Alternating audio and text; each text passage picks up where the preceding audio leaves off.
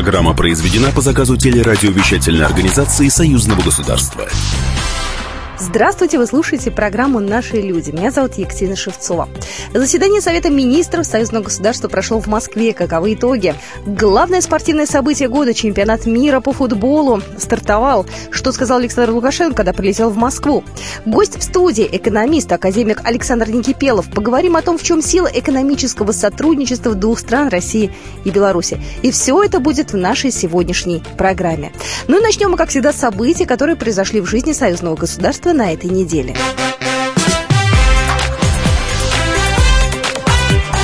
Главное за неделю. Начнем с главного. Итоги торгово-экономического сотрудничества за 2017 год подвели на заседании Совета министров Союзного государства в Москве на этой неделе.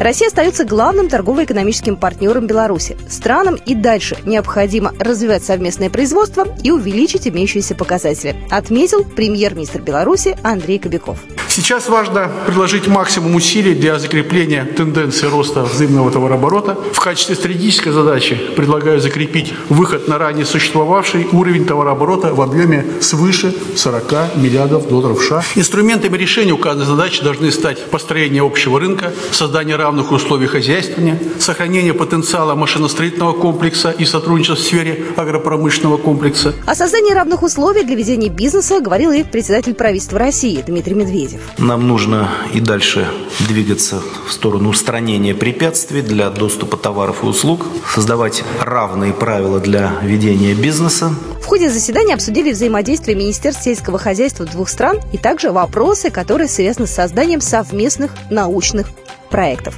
С подробностями прямо сейчас в нашем эфире государственный секретарь Союзного государства Григорий Рапота. Пожелание есть такое, чтобы более тесно привлечь к этой работе научное сообщество, с тем, чтобы те приоритеты в сфере науки и техники, они подвергались какой-то экспертизе научной, с тем, чтобы эти приоритеты имели объективные критерии. По итогам заседания премьер-министры двух стран подписали 14 документов. Но все вопросы будут также обсуждать на заседании Высшего Госсовета, который пройдет уже на следующей неделе, 19 июня, в Минске. Ну, а следующее заседание Совета министров Союзного государства пройдет в Беларуси в конце этого года проведению Высшего Государственного Совета Союзного государства, который состоится в Минске, все готово. Это отметил президент Беларуси Александр Лукашенко на встрече с государственным секретарем Союзного государства Григорием Рапотой, который также состоялся на этой неделе. Мы обсуждали эту тему в Китае, встречаясь с Путиным. Мы констатировали тот факт, что все готово к проведению ВГС. Давайте еще раз посмотрим на повестку дня. Возможно, в процессе обсуждения, согласования повестки дня возникали какие-то проблемы. Я хочу просто быть в курсе дела, и, может быть, появились предложения по дополнению этой повестки дня. Вопросов много. На заседании ВГС рассмотрят новую доктрину союзного государства. Также в повестку включен вопрос учреждения новой премии союзного государства в области науки и техники.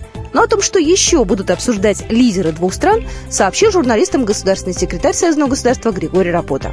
Это, скажем, вопрос э, бюджетный у нас всегда рассматривается. У нас будет рассматриваться программа взаимодействия в области внешней политики. У нас каждые два года утверждается такая программа, и это важный этап в двухсторонних отношениях. Всегда у нас является предметом рассмотрения это перспектива развития союзного государства и, соответственно, план развития союзного государства. В повестку дня включен такой вопрос, как э, новая программа военной доктрины союзного государства. Беларусь и Россия при подготовке соглашения о взаимном признании виз обязательно учтут опыт взаимодействия во время чемпионата мира по футболу в России. Напомню, недавно страны заключили соглашение о взаимном признании виз, но только на период проведения чемпионата мира по футболу в России в 2018 году и вторых европейских игр, которые пройдут в Беларуси в следующем году, 2019.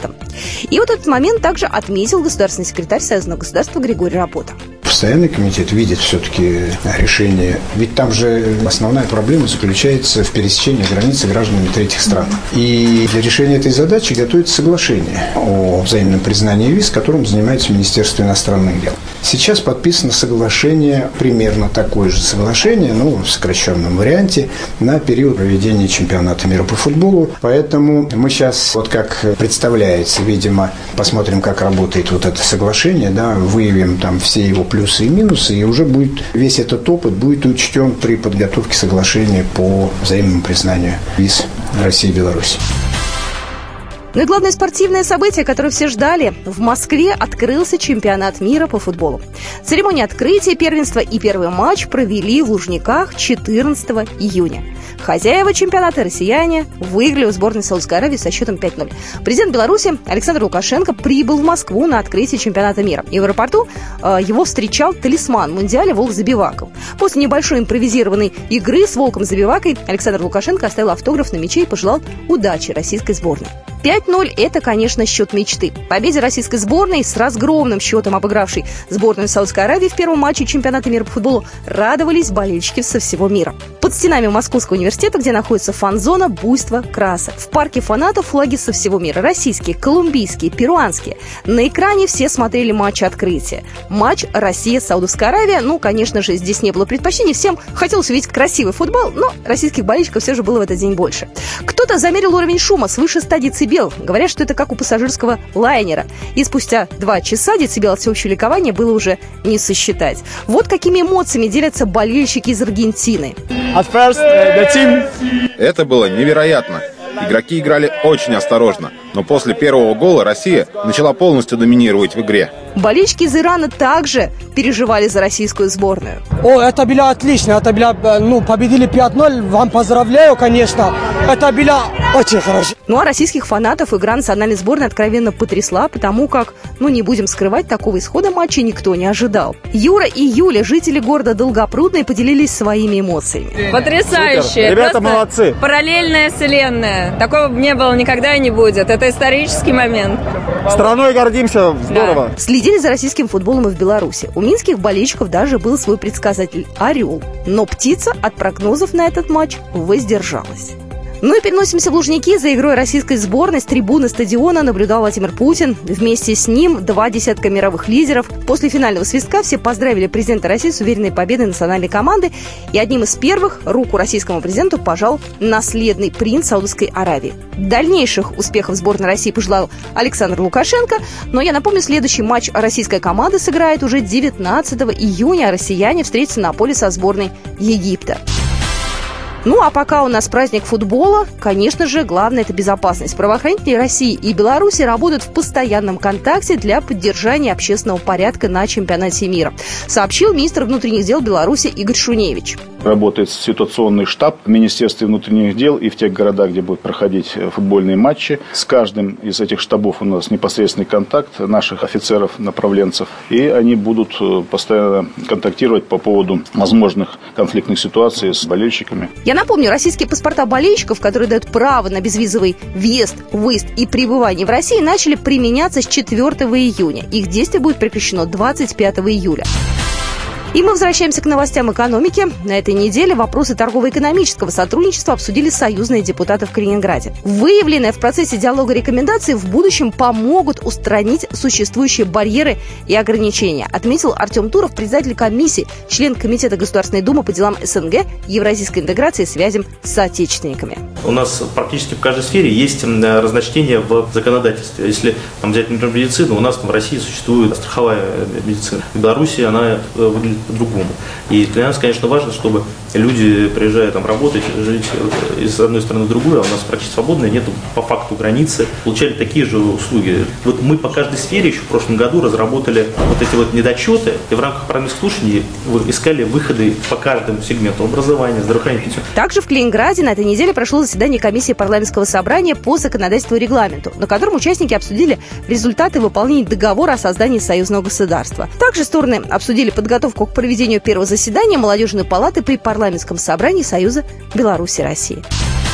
Вот такие события произошли в жизни союзного государства на этой неделе. Ну и буквально две минуты мы продолжим разговор о теме экономики в союзном государстве. Какие угрозы извне все-таки существуют э, для России и Беларуси. Поговорим об этом с нашим гостем, экономистом, академиком Александром Никипеловым.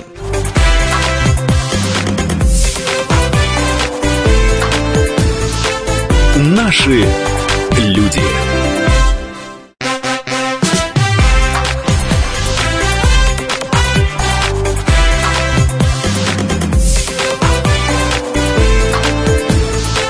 Наши люди. Мы продолжаем программу «Наши люди». Меня зовут Екатерина Шевцова, и у нас сегодня в гостях директор Московской школы экономики МГУ, академик Российской академии наук Александр Дмитриевич Никипелов. Здравствуйте. Здравствуйте. Валерий Чумаков, ответственный секретарь журнала «Союзного государства». Добрый день. Ну что, поговорим сегодня об экономике России и Беларуси. Знаете, вот я э, читаю иногда такие обывательские иногда э, мнения, в социальных сетях они попадаются, еще э, в разных источниках, о том, что у нас Россия и Беларусь такие сложные отношения, что вроде как, знаете, в любой момент, если что-то вдруг в Беларуси, что-то более выгодное, нежели партнерство с Россией, подвернется, то э, на нас они быстренько махнут рукой и пойдут своим путем. Вот насколько все эти разговоры беспочвены, насколько все это, так скажем, по-обывательски бестолково, это у меня, наверное, к вам э, вопрос, Александр Ильич. Ну, вы знаете, мне кажется, что нас очень многое объединяет. Объединяет нас и общая история в значительной степени, общая культура. Нас и объединяют те экономические связи, которые формировались э, на протяжении столетий практически.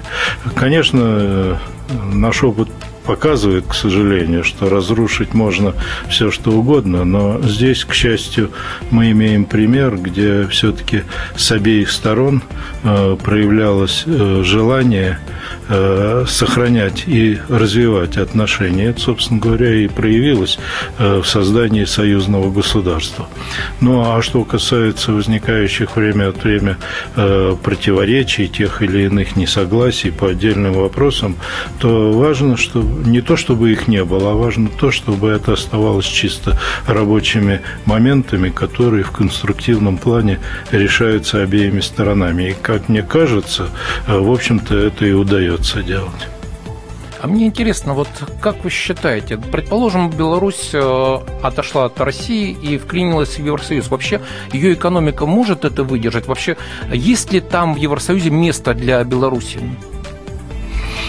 Ну, вы знаете, к сожалению, опыт 90-х годов показал, что Э, понятие крах – это понятие относительное. Казалось, кто мог представить себе, что э, в России, возможно, в тот период падения производства там э, в два раза валового внутреннего продукта, более чем два раза обвал инвестиций и так далее. Казалось, что это невозможно, но тем не менее Россия выжила и, в общем, перешла на траекторию более или менее нормального развития. Тоже, в общем-то, относится и к другим государствам. Хотя, конечно, э, чем меньше экономика страны, тем больше проблем структурного плана возникает при нарушении прежних связей и необходимости формирования новых.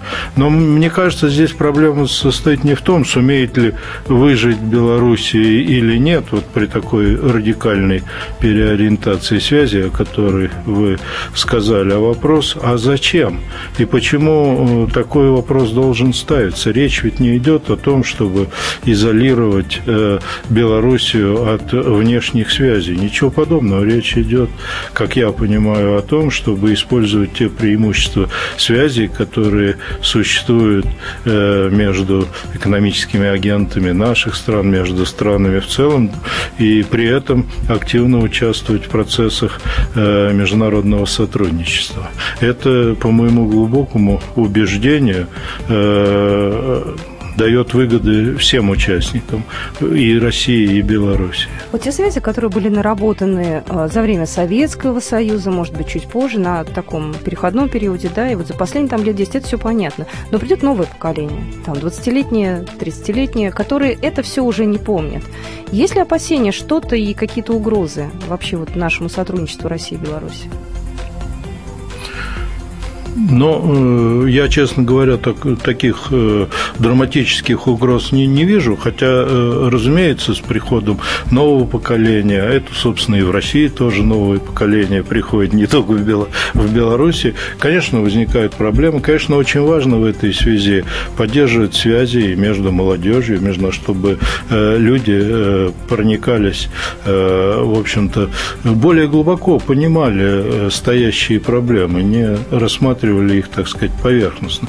Вот я должен сказать, немножко отвлекаясь от Беларуси, я должен сказать, что недавно мне довелось побывать на конференции, крупной международной конференции в Ташкенте. И вот вы знаете, я почувствовал там, и не только я, там было довольно много российских участников, мы все почувствовали, насколько люди соскучились по взаимному общению и сотрудничеству.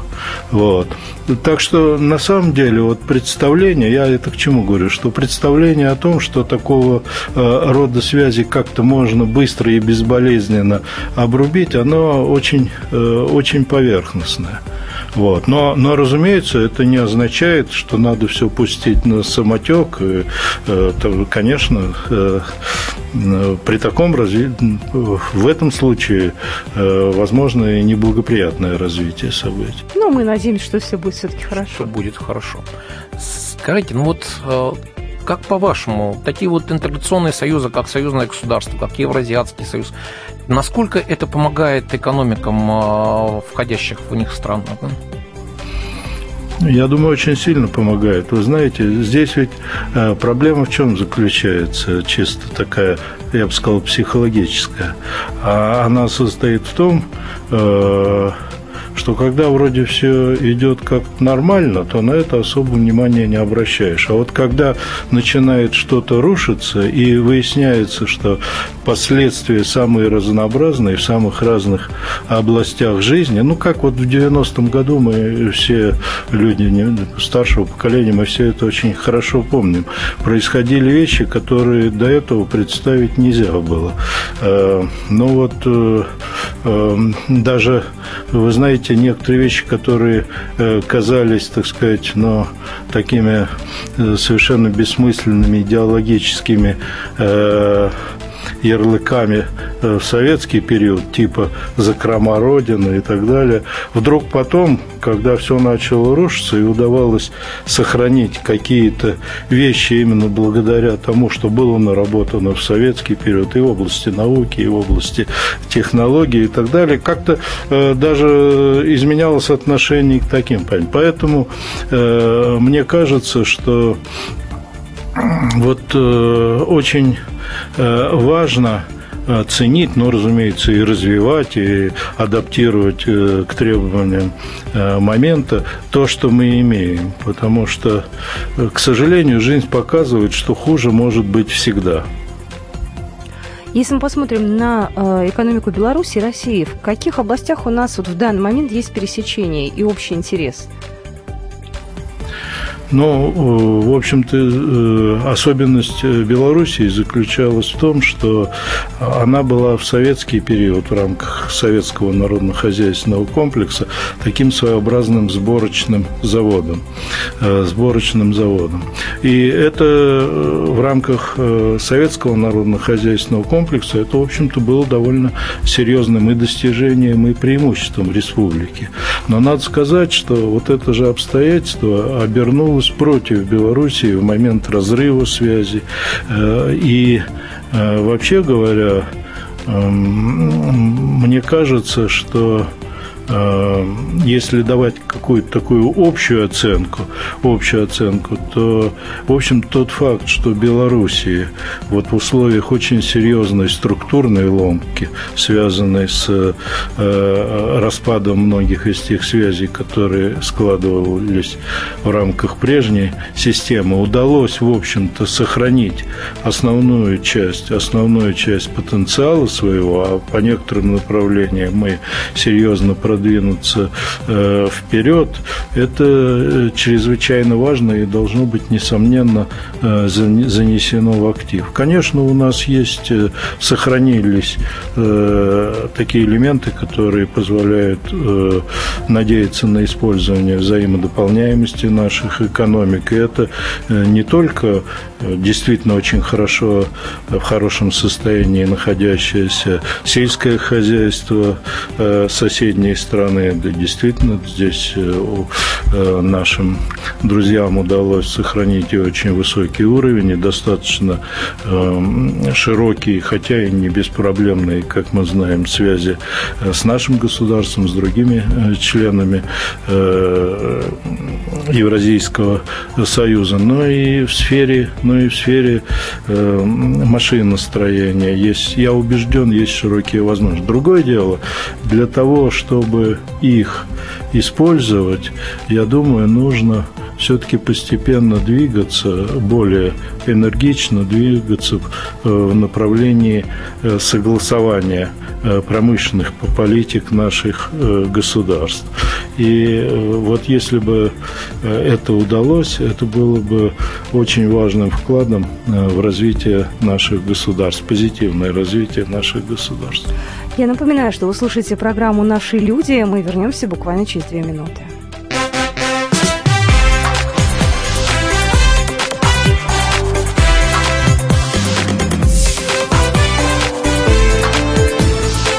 Наши люди.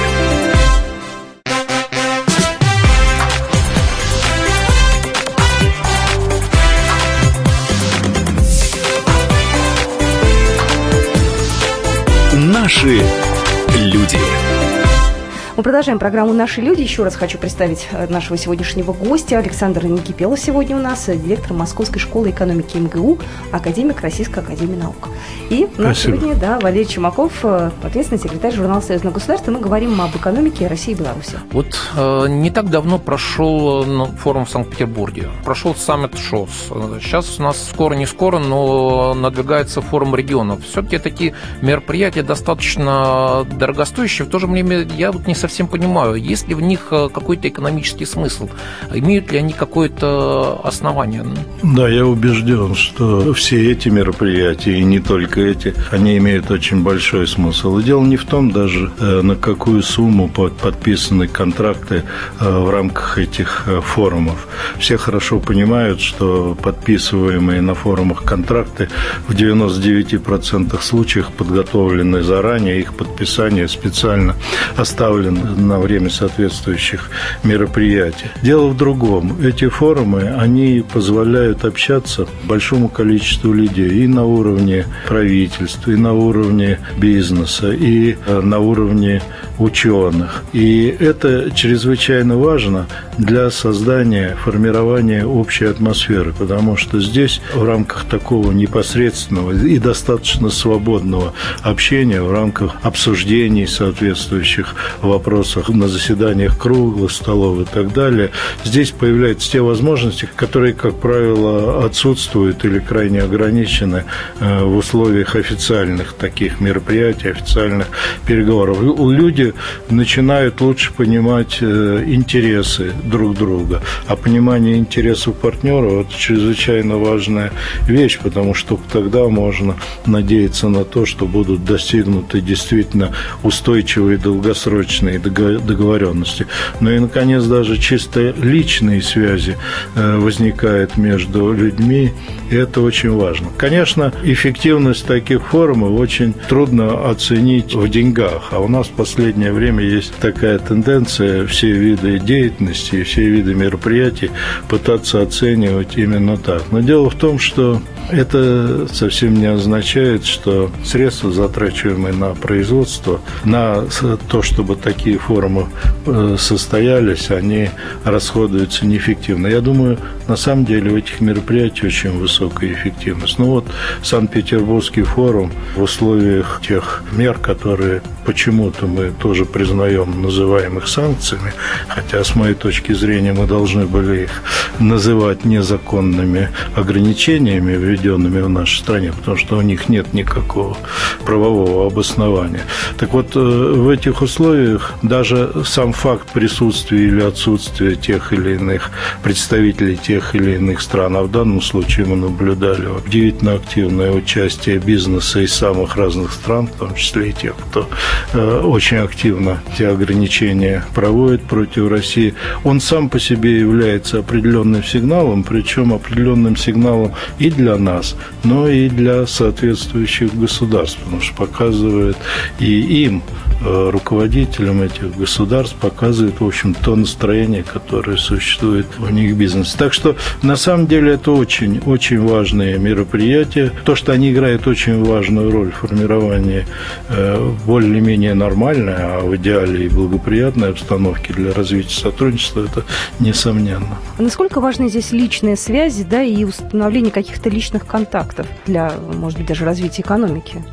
Ну, огромное значение имеет. Конечно, имеет огромное значение. Люди, которые доверяют друг другу, уважают друг друга, видят и могут оценить достижения друг друга. Разумеется, они э, будут сотрудничать значительно лучше, чем люди, которые видят в своем потенциальном партнере только врага или, э, в лучшем случае, так сказать, человека, ну, от которого можно ожидать всяких неприятностей. Разумеется, это очень важно. Э, слава Богу, что мы это понимаем и активно и организуем такого рода э, мероприятия и участвуем в тех, которые происходят в других странах.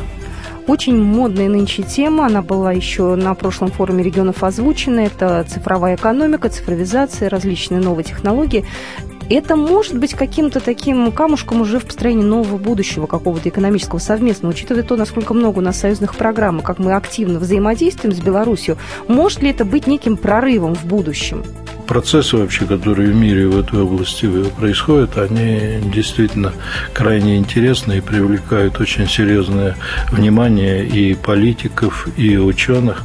Мы действительно находимся на каком-то пороге очень серьезных изменений. Причем разные люди, разные представители разных организаций, они как бы с разных сторон смотрят на эту проблематику.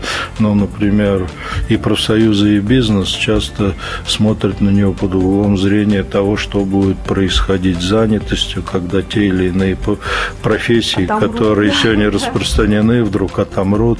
Другие, так сказать, люди, ученые с таким более как бы долгосрочным взглядом, они обращают внимание на то, что ну, на самом деле это повышение эффективности, которое сопровождает проникновение цифровых технологий в жизнь, оно будет содействовать, в общем-то, освобождению людей от каких-то э, рутинных обязанностей, будет раскрывать возможности для их, для более широкой творческой деятельности. Понятно, что и то, и другое верно, и понятно, что очень серьезная проблема состоит в том, а как, собственно говоря, совместить вот эти текущие издержки и будущие выгоды. Это такая вечная проблема э, для экономики. Понятно, что и наши страны и Беларусь, и Россия, они не могут оставаться в стороне. И э, я очень э, как раз рад, что, э, возможно, в этой сфере мы совсем неплохо и выглядим, и есть у нас возможности. Еще и с советских времен, кстати говоря, Беларусь в области вычислительной техники и так далее занимала очень хорошие позиции, и многое удалось сохранить, и в России уделяется этому большое внимание. Так что процесс очень интересный ясны, э, очень многие вещи не ясны, очень многие выводы э, неожиданные и парадоксальные, но все помнят, как Герман Греф неожиданно сказал о грядущем цифровом коммунизме. И ко всему надо относиться э, очень серьезно, не надо спешить с окончательными выводами, но надо очень серьезно работать для того, вот здесь важно, и у нас есть все шансы не отстать, а быть в числе тех, кто идет в первых рядах. Это будет очень важно. Но вот Беларусь, по-моему, стала одним из первых, если не первым государством, который законодателем признал криптовалюты. Я слышал от э, каких-то экономистов, есть такое мнение, что криптовалюта вообще может обрушить экономику государства, поскольку покушается на самое святое, на эмиссию денег и так далее. Как, как по-вашему, ну, к чему может привести переход на криптовалюту? Моя позиция здесь такая. Э, я не разделяю мнение тех специалистов, а есть такие, кто говорит о том, что э, вот эта модель, она в принципе не жизнеспособна. С моей точки зрения, сейчас криптовалюты э, переживают период, когда в силу ряда обстоятельств они главным образом являются не столько валютами, сколько спекулятивным активом.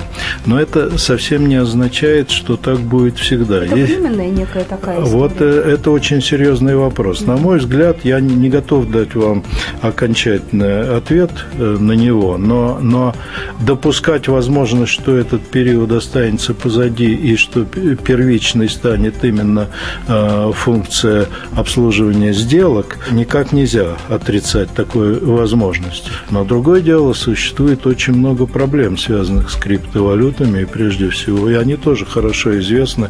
Это и вот эта анонимность, которая, возможность анонимности, которая создает, она создает и проблемы со сбором налогов, она создает и опасности всяких криминальных э, использования этих, этих валют э, в криминальных целях и так далее. Поэтому очень важно, чтобы здесь, э, во-первых, не пытаться просто сказать, нет, это плохо и нельзя это двигаться, это, это бесперспективно. Нужно, нужно изучать, нужно смотреть и нужно вырабатывать и свою позицию, и нужны очень серьезные усилия, и, в общем-то, они имеют место по согласованию э, общих позиций в этой сфере, в том числе и в рамках союзного государства, и э, в рамках э, Евразес. Я думаю, что мы здесь можем что-то такое э, взаимно с белорусами создать. Ну, да? вот я есть, говорю, что есть пока... споры о, вниш... о общей валюте как раз могут вот к этому привести, к созданию общей той же криптовалюты. По-вашему, ну, сколько еще осталось существовать бумажным деньгам? Ну, вот здесь прогресс идет очень серьезный э, в этой сфере, и в банковской и в сфере сугубо денежной. Я не, не берусь давать какие-то, определять какие-то сроки, я просто этого не могу сделать, но но, но мне кажется, все может произойти значительно быстрее, чем мы ожидаем. Уже сейчас, в общем-то, карточки кредитные и дебетовые превратились, так сказать, вполне в обычную э, вещь. Вот, когда-то вот э, в конце 80-х годов, когда во время перестройки мне довелось быть в командировке в Финляндии, и, и там просто были потрясены, когда увидели, что у нас вообще карточки не были, распро... не, их не было по сути дела, не использовались. А в Финляндии уже тогда они использовались на рынке рыбном. На рыбном рынке можно было заплатить, э, заплатить карточкой. Тогда это казалось совершенно невероятным. Сегодня ничего удивительного уже ни для кого нет. Поэтому я думаю, вот этот процесс как раз будет идти быстро. Его, конечно, не надо форсировать в том смысле, что что-то запрещать и так далее. Это э, естественный процесс, который, э, я убежден, достаточно быстро вытеснит э, бумажные деньги. Что ждет э, э, союзное государство, с вашей точки зрения, вот в ближайший год? У нас много событий будет до конца года, заседание Высшего Госсовета и форум регионов, на котором тоже, как правило, принимается знаковое решение, да? Напрямую ответить на ваш вопрос я не могу, но я хотел бы сказать о том, что мне бы хотелось, чтобы было в союзном государстве. Мне кажется, нам нужно продолжать взаимное сотрудничество. Нам нужно, разумеется, не жертвуя интересами ни Белоруссии, ни России, нам все-таки э, снимать некоторые существующие вот э, такие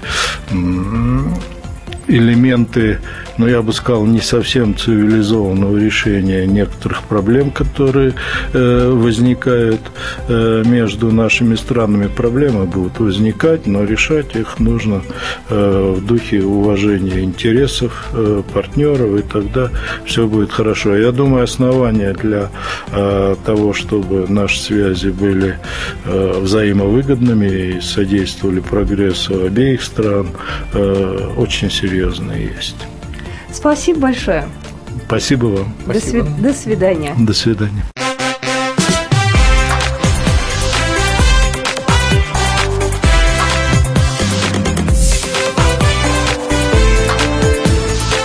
Наши люди. Программа произведена по заказу телерадиовещательной организации Союзного государства.